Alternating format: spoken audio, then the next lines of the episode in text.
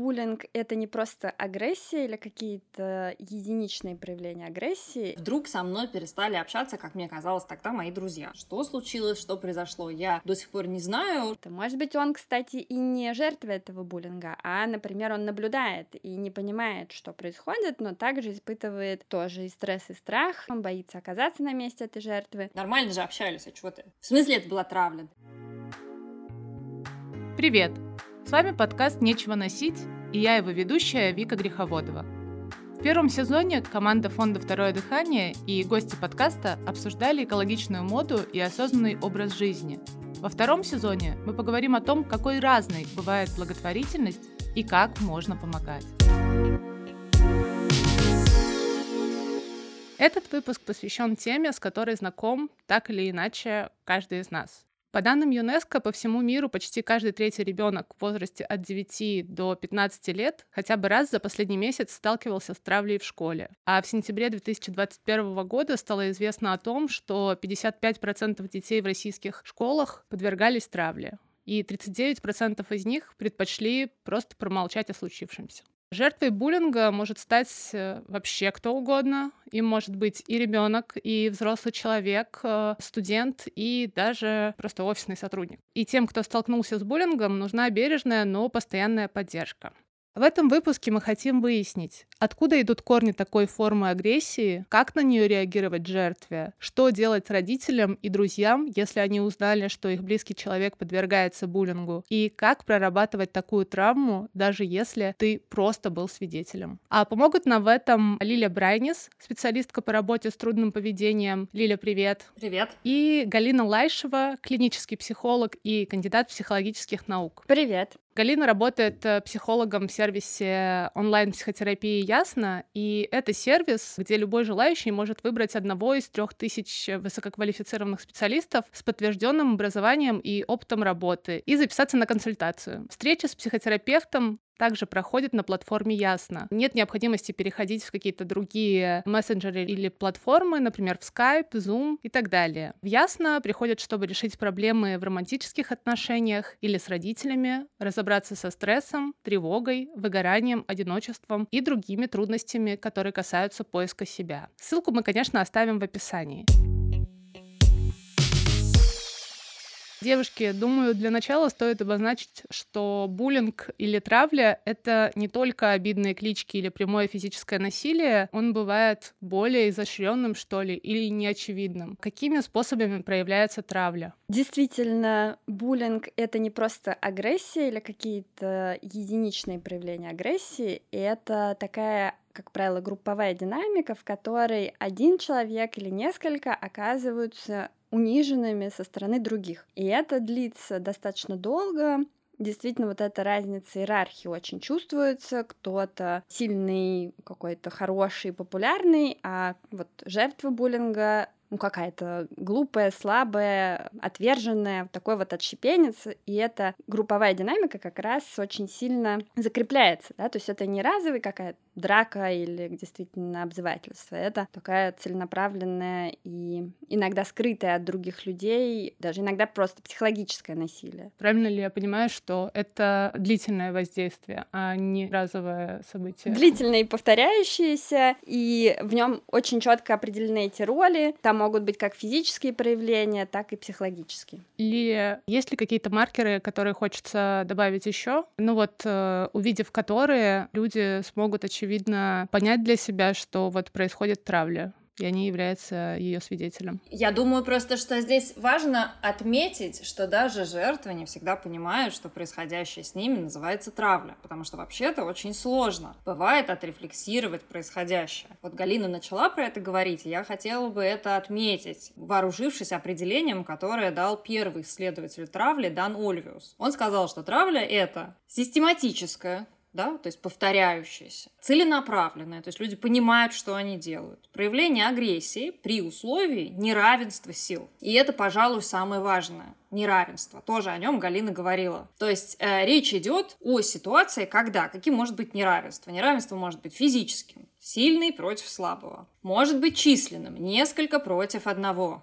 Или символическим. Популярный человек против менее популярного человека. И в этом смысле, если соблюдаются все три критерия, то есть повторяемость, систематичность, целенаправленность, я понимаю, что я делаю, я хочу это сделать, я не случайно на ногу наступила, не случайно у меня жвачка упала на стул, а я знаю, что я хочу делать и делаю это осознанно. И когда это происходит да, по отношению с условием неравенства сил, тогда мы будем говорить о том, что это называется травля. Более того, даже взрослые не всегда, когда видят ситуацию травли у детей, могут ее назвать этим самым словом. Ну и, собственно, их бывает несколько видов. Говорят о прямой травле, то есть о ситуации, когда есть физическое воздействие, причем это физическое воздействие касается не только, да, мы собрались и кого-нибудь побили, оно может касаться, например, и порчи вещей когда вещи крадут, разбрасывают, портят, выливают шоколадное молоко на парту, прячут портфель в помойке. Речь идет в этом случае о прямой травле. Считается, исследования говорят о том, что взрослым обычно проще увидеть прямую травлю, да, потому что есть какое-то непосредственно физическое взаимодействие. Дальше есть то, что называется косвенная травля. Это ситуация, например, бойкота, обзывательств или ситуации, когда запрещают дружить это называется манипуляцией дружбой. То есть я не буду с тобой разговаривать, если ты будешь с ней дружить. И это то, что относится к косвенной травле, когда физически, да, никого не трогают, э, вещи не портят, никого не бьют, но при этом во взаимодействии, в коммуникации осуществляется, да, агрессия, проявляется агрессия. Третий вид травли очень распространенный, и это травля в интернете или кибербуллинг, когда для того, чтобы преследовать и осуществлять агрессию, используют разные медиа, мессенджеры, игры, социальные сети. В общем, а, это все тоже будет относиться к травле. И вот, наверное, третий вид травли самый сложно отслеживаемый взрослыми, когда речь идет о ситуации травли в детском коллективе, потому что он происходит все-таки на каких-то платформах, где дети взаимодействуют между собой. К кибертравле также будет относиться ситуации, когда распространяют фотографии или видео, сделанные там, где человек рассчитывал быть один, например, в туалете или в душе. Некоторые маркеры, особенно косвенной такой э, травли, они не являются очевидными не то чтобы там для школьников, но и для взрослых детей. Например, ты сейчас сказала, что когда условно одна подруга подруга другой говорит, что не садись э, туда-то, не дружи с кем-то определенным, это тоже является травлей. Я думала, что это просто манипуляции. Вот это, например, для меня сейчас э, тоже открытие. Лиля, насколько мне известно, у тебя есть личная история, связанная с буллингом в твой адрес. И подскажи, насколько тебе вообще комфортно сейчас ей поделиться и обсудить. Легко, с удовольствием ну, может быть, не с большим удовольствием, но это важная, правда, часть моей жизни. Я давно, больше 10 лет работаю с детьми и подростками, и действительно тема моего интереса — это травля, в том числе потому, что когда-то я сама была жертвой травли в школе, и моя задача во всей моей работе, чем бы я ни занималась, в, я имею в виду, да, работу с детьми и подростками, мне было важно, чтобы ни с кем больше никогда этот опыт не повторился. Я училась в седьмом классе в школе школе, и все, казалось бы, было хорошо и здорово, просто в какой-то момент, я до сих пор не понимаю, с чем это было связано, в какой-то момент э, вдруг со мной перестали общаться, как мне казалось тогда, мои друзья. А, я дружила с мальчиками, и вдруг в какой-то момент, в начале учебного года, кажется, речь шла про первую четверть, вдруг они перестали со мной общаться. Что случилось, что произошло, я до сих пор не знаю, что послужило поводом а, для прекращения общения, но в какой-то момент, поскольку а, среди этих мальчиков был один из таких лидеров класса, к ним присоединился весь класс. И буквально там за пару недель, за 2-3 недели я вдруг оказалась в ситуации, скажем так, бойкот. Это довольно сложное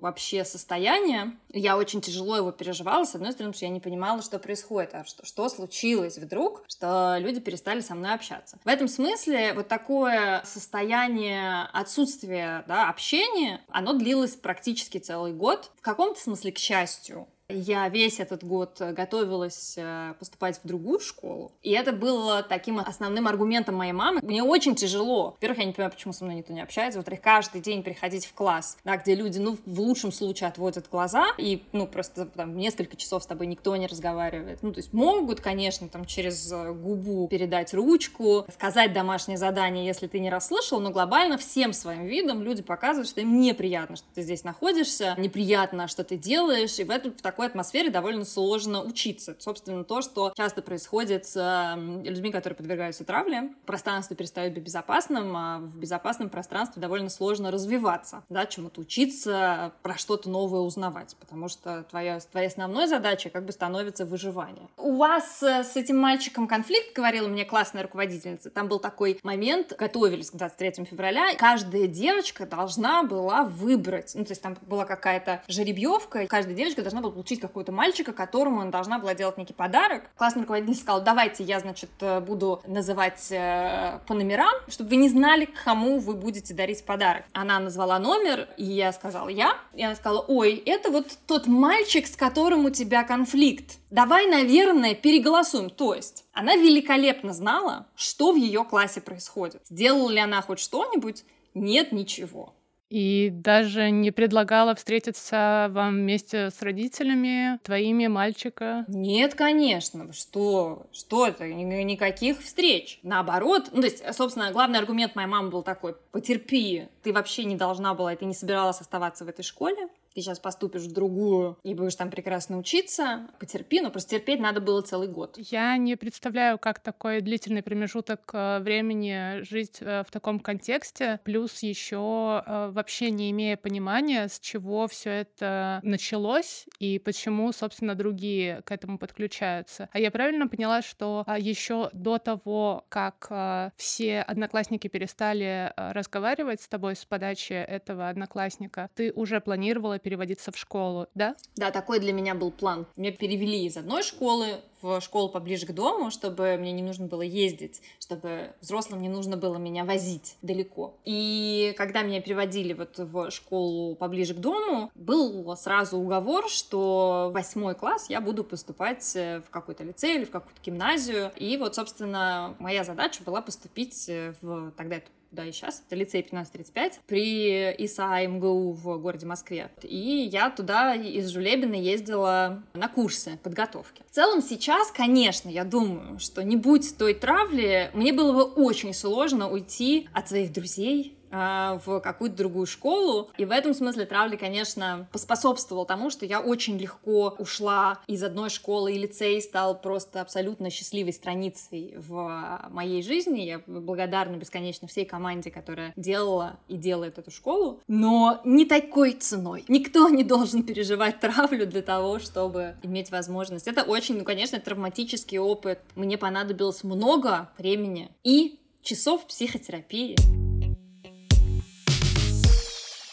Так как Лиля сказала, что учительница, э, вот классный руководитель вообще никак не вмешивалась в эту историю, Галина, по твоему мнению, как необходимо реагировать взрослому человеку, в нашем контексте учителю, на подобную ситуацию в школе? Понятно, что нет универсальных, наверное, советов, но какие действия вот у нее были? В процессе реагирования на травлю, конечно, кроме учителя есть еще и родители, и вообще с проблемой буллинга могут скорее справиться взрослые, чем дети. Потому что для буллинга нет никаких объективных причин, и пытаться их найти, да, там, что я сделала не так, что со мной не так, это ни к чему не ведущий путь. Хотя какие-то отличия, причем в любую сторону, они могут быть таким спусковым механизмом, да, вот что-то отличается. Хоть даже, кстати, и план на будущее. О, она хочет переходить в другую школу, mm-hmm. она думает, она круче нас. Ну, это гипотетически, да, да, да? все что угодно. Вот. Во-вторых, э, те, кто в, к этому буллингу присоединяется, на самом деле, ну, если их спросить, а почему вы в этом участвуете, вряд ли они могут дать какой-то связанный ответ и объяснить, да, свои мотивы. Это действительно что-то такое надиндивидуальное, такая групповая динамика, которая их захватывает, они выбирают присоединиться к сильному, угу. и как-то это само уже начинает подкреплять одно другое. То есть, ну, уже так заведено. Я даже думаю, что я хочу добавить к этому. Я думаю, что если спросить у моих одноклассников, А что происходило? Они никогда в жизни не используют слово травля. Я даже думаю, что поскольку я довольно открыта и много да, работаю с трудным поведением, сталкиваясь с травлей, э, и как да, с педагогической точки зрения, как я могу с ней обойтись в тех местах, где я встречаюсь э, с детьми или обучаю других взрослых, довольно открыто про свой опыт. И э, многие из них, э, они, когда сталкиваются с ними, мне кажется, они даже обижаются, что я это так называю, потому что, ну, нормально же общались, а чего ты? В смысле это была травля? Да просто... И дальше там есть разный набор э, терминов, что это такое. Мы так играем, это мой любимый, мы так играли, да мы просто так общались, да нам, а что мы должны с тобой были, как бы, если ты нам не нравишься, мы что с тобой должны дружить? И это очень э, классный, который хочется чуть попозже адресовать, а вот э,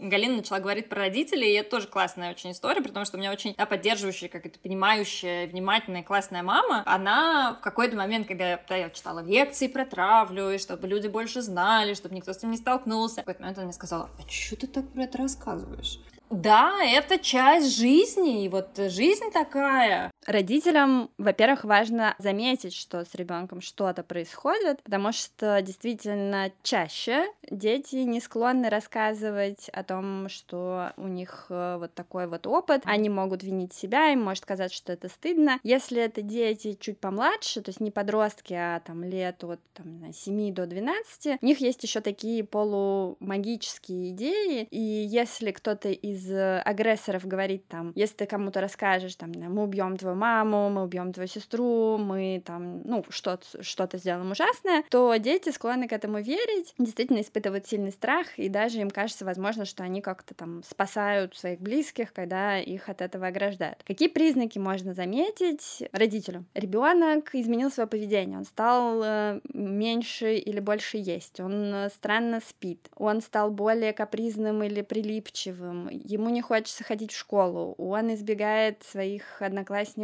или ну, никак с ними не общается. У него есть странные какие-то, может быть, тревожные или такие пугливые реакции, да, то есть он стал более чувствительным. Может быть, он чаще молчит, э, отстраняется и так далее, и так далее. Может быть, у него появились боли, о которых он рассказывает, у него может болеть голова или живот, mm-hmm. и из-за этого он чаще прогуливает, ну, пропускает школу э, по уважительной причине. То есть это такие косвенные признаки тяжелого стресса, которые он сейчас испытывает. Если удалось это заметить, единственный вариант начать с ним беседовать об этом и рассказывать о том, что то, что с ним происходит, э, это очень страшно и пугающе и грустно, и вы целиком полностью на его стороне. Это единственная правильная реакция, э, которая потихонечку побуждает этого ребенка рассказать побольше, что с ним происходит. То есть тоже такой совет совет э, расспрашивать больше, чем говорить и реагировать, mm. узнать, что это. Может быть, он, кстати, и не жертва этого буллинга, а, например, он наблюдает и не понимает, что происходит, но также испытывает тоже и стресс, и страх, и ему странно как-то, и или страшно, он боится оказаться на месте этой жертвы. Короче, первое, вот действительно его расспросить, а дальше удостовериться, что эту проблему точно могут решать взрослые и создать для ребенка безопасные условия. Это в первую, да, то есть, опять-таки, первый шаг, что он может спокойно есть, спокойно учиться, спокойно вообще там перемещаться. И дальше действительно э, выходить на э, разговор со школой как-то максимально конструктивно, с учителями, с психологами, которые в этой школе есть, с родителями детей, которые могут быть авторами насилия, для того, чтобы не эскалировать этот конфликт, так называемый, да, а понять, что в системе поддерживает вот такое проявление агрессии, там не хватает внимания взрослых, не хватает правил, есть какие-то специально сконструированные, может быть, ситуации действительно унизительные, из-за которых этот ребенок еще больше страдает. И стараться это все менять. Я вот стою на позиции, что дети ведут себя хорошо, когда могут. Трудное поведение возникает в результате отсутствия какого-то навыка. И исследования про травлю, которые я читала, э, говорят о том, что есть разные причины, и одна из них, э, ну, по крайней мере, да, пытаются найти и сформулировать, а что могло бы вообще да, быть, э, повлиять на существование травли, то это, например, неумение существовать на равных. То есть, когда человек привык жить в системе власти и подчинения, в авторитарной системе, эта система может быть семья, эта система может быть школа, то, а, оказываясь в группе равных, человек испытывает тревогу и фрустрацию. А как же так? А что же здесь делать? А кто здесь главный? А кому подчиняться? Потому что человек умеет либо находиться наверху, либо подчиняться, да, либо отдавать приказы, либо подчиняться. А в компании равных там не очень, там некому подчиняться. И тогда, чтобы не испытывать эту тревогу, человек выстраивает систему власти и подчинения через вот такую систематическую целенаправленную агрессию. И тогда задача взрослых, здесь я да, полностью согласна, что поскольку травля, если мы говорим про детский коллектив, да и про взрослые на самом деле тоже, если травля — это ситуация неравенства сил, если травля — это ситуация, в которой страдают э, все участники, не только жертва, но и свидетели, но и агрессоры, остановить ее может только тот человек, который этой группой управляет. Он может ее остановить, и может следующая задача, если это про неумение, значит, нам нужно научить людей взаимодействовать друг с другом на равных. Взаимодействовать вежливо и доброжелательно, как мы взаимодействуем с людьми, с которыми мы едем, например, в маршрутке. Вообще существует миф, что травля возникает из-за особенностей того, кого обижают. Но, как ты, Галина, уже говорила, что не обязательно, например, э, там быть отличником или ребенком с лишним весом или ребенком из неполной неблагополучной семьи, чтобы тебя начали травить как бы это не должно стать причиной, но это может быть таким спусковым крючком, чем-то, за что цепляется как раз-таки обидчик. И причина на самом деле, как правило, в самом булли. Галина, скажи, пожалуйста, какие причины могут быть у буллинга и какие корни, то есть откуда он берется? Если мы говорим об агрессорах, угу. то многие исследования указывают на связь с семьей и принятых в этой семье формах коммуникации. И, к сожалению, вот это насилие, которое передается, оно ну, действительно как будто наследуется, как жестокое отношение, может быть, от родителей к ребенку и восприятие этой формы взаимодействия как обычный, нормальный, действительно авторитарно устроенный, как необходимость найти кого-то, кто слабее тебя, и, соответственно, таким образом свой статус подтвердить. А вот для жертв буллинга тоже, на самом деле, есть исследования, что дети, которые темпераментно более чувствительные, меньше расположенные к социальным контактам, которым тяжелее социализироваться, они в целом могут оказаться в этой позиции, ну, с большей вероятностью, то есть это, конечно, совершенно не обязательно. Тоже такая есть э, любопытная теория про то, что вот в возрасте уже подростковом действительно вот это выстраивание иерархии — это одна из задач группы, и ну, она может выстраиваться каким-то классным образом, да, хорошим, э, там, конструктивным, а может выливаться в какую-то такую изоляцию одного или унижение этого человека. Но в целом вот эти иерархические процессы, они настраиваются как-то, да, какую роль mm-hmm. я играю в группе, почему я важен, э, я популярен или нет. И вот дети, которым изначально труднее общаться, они могут оказаться вот в этой позиции, и это чревато для них и тревожными всякими состояниями, и расстройствами, и потом, да, социальными фобиями, когда, в принципе, трудно налаживать отношения с э, окружающими. И вообще так их, конечно, серьезно, ну, действует очень э, травматично. Да, вот какие, например, еще последствия травмы наносят травля? Ну, они могут быть как э, ситуативными, что мне прямо сейчас я чувствую себя одиноко, там непривлекательно, неуверенно. Могут быть более долгосрочными, когда вот действительно ситуация небезопасная, и она блокирует, может быть, какие-то возможности развития. Я боюсь пробовать новое, боюсь быть активным, э, боюсь знакомиться с новыми людьми. То есть какие-то страхи, которые фиксируются. И поскольку, опять-таки, детский подростковый возраст очень важен для формирования там, представления о себе и самооценки, то вот эта идея, что а вдруг я действительно виноват в том, что со мной происходило, вдруг я как-то заслужил, mm-hmm. недостаточно старался, был каким-то ну, плохим другом, она может э, ну, вот, действительно трансформироваться в какую-то идею собственной дефектности, которую потом, правда, в психотерапии приходится разбирать и восстанавливать, и искать вот эту защиту и внутреннюю, и внешнюю, которая бы говорила, так не должно случаться, это несправедливо, это не говорит ничего о тебе, это реакции других людей. Я понимаю, что сложно, наверное, прогнозировать эту историю, но в целом терапия способна, насколько я поняла, снизить градус важности. Опять же, это больше похоже на нормализацию. В общем, мой вопрос о том, насколько психотерапия действительно способна а, помочь проработать, уж назовем шаблонным словом, травмы, полученные в результате травли. Ну, в идеале все-таки реакции, ну, исцеление какое-то начинались бы уже прямо где-то в начале самой травли, потому что ребенок опять-таки очень зеркалит отношения взрослых, окружающих, родителей, и если они ведут себя очень поддерживающе, они однозначно на его стороне, они показывают ему, как можно общаться и решать проблемы, они его защищают, и учителя, да, тоже, да, mm-hmm. и, и наоборот, они не игнорируют, не, не говорят, что это, ну, обычная история, для него это вообще может обернуться тогда совсем какими-то легкими последствиями. То есть это было неприятно, но мы все вместе с этим справились, и вообще никуда не завести его ни в какие расстройства. А вот действительно, если реакции окружающих не валидирующие, то действительно потом это может иметь долгосрочные последствия. Психотерапия, конечно, э, ну, важно разобрать, как это повлияло, как уже человек с этим mm-hmm. справляется на самом деле, он же с тех пор, да, вообще какой-то большой путь прошел. И вот переосмысляется этот опыт, да. Но, безусловно, какие-то вещи ты понимаешь, э, пережив этот опыт, да, и, может быть, желание помогать другим — это тоже такой ценностно связанный с собственным травматическим опытом mm-hmm. желание. Я борюсь с опытом в своих э, лекциях, разговорах с родителями и в своей работе э, с идеей, что травля — это какой-то обязательный такой процесс, который, э, обязательный опыт, который проходит, ну, просто подростки, понимаете, им нужно выстроить иерархию, и поэтому, ну, кто-то сильнее, кто-то слабее, и это очень опасный миф, потому что задача подросткового возраста действительно в принадлежности к группе, в себе найти единомышленников, а мы вот собираемся, потому что мы любим такую группу, или или мы любим такой вид искусства, или мы катаемся на каком-нибудь, я не знаю, велосипеде, скейтборде или чем-нибудь. Но существование в группе не обязательно предполагает иерархию. В том смысле, да, что принадлежность к группе, взаимодействие с людьми в группе может быть устроено миллионом разных способов. И устройство в рамках иерархии лишь один из них. И вообще-то разрушительный. Точно совершенно для тех, кто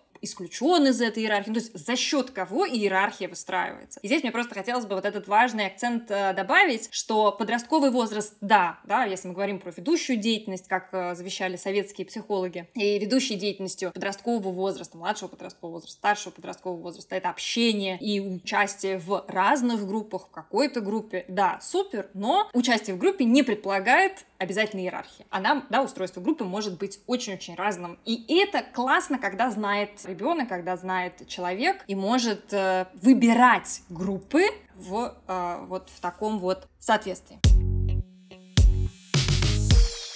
Ну и заканчивая выпуск, э, я попрошу вас дать несколько рекомендаций школьникам, которые подверглись травле, пострадавшим взрослым людям от э, мобинга. Мобинг — это, для понимания, травля взрослого человека на рабочем месте, например, в офисе. Также дать рекомендации свидетелям травли и самим буллерам. Мне кажется, единственная рекомендация, которую мы можем сделать человеку, оказавшемуся в ситуации жертвы травли, напомню, травля — это ситуация неравенства сил. Да, у одного завязаны руки за спиной, а другой пришел с друзьями и битами, условно говоря. И в этом смысле все, что может сделать человек с завязанными руками за спиной, обратиться за помощью и позвать кого-то, чтобы хотя бы да, эту иерархию сил восстановить и учиться новым правилам взаимодействия. А свидетелям, мне кажется, важно сказать, что в 60% случаев, если свидетели выступают против агрессии, то у них есть все э, возможности травлю остановить. Потому что если хотя бы часть группы выступает против, то это уже не групповой процесс, и это перестает быть проблемой группы. Да, я бы дополнила, что обращение за помощью его стоит вообще переинтерпретировать не как э, поступок слабого, а как э, требующее храбрости решение вмешаться и задействовать силы, которым ты доверяешь. Поэтому для взрослых рекомендация выстраивать отношения доверия и безопасности с детьми, но это в принципе, конечно, mm-hmm. ну, в любой ситуации хорошо. А для детей в тех ситуациях, где они испытывают какой-то дискомфорт или страх, или сомнение, или не понимают, что происходит, действительно вот эта идея вмешаться и обратиться за помощью, это что-то такое, что-то, что ты можешь вложить э, и, и помочь, да, и, и вообще быть в этом смысле храбрым. А про були я бы сказала, что, как мы знаем по разным даже сериалам, материалом, что на самом деле где-то там глубоко внутри они сами переживают разнообразные эмоциональные проблемы, возможно, сталкиваются с насилием дома, и, возможно, или не с насилием, а с каким-то другим стрессом, и, вероятно, чувствуют себя нехорошо. И тогда в ситуации, когда тоже ребенок не справляется с своими эмоциями, конечно, ну, во-первых, обратиться за помощью, безусловно, каким-то образом иметь возможность эти эмоции выражать по-другому. Для були рекомендация такая. Есть и другие способы выстраивать э, общение. Очень страшно, наверное, а, может быть, открываться этим новым способом, но в долгосрочной перспективе это очень будет полезно.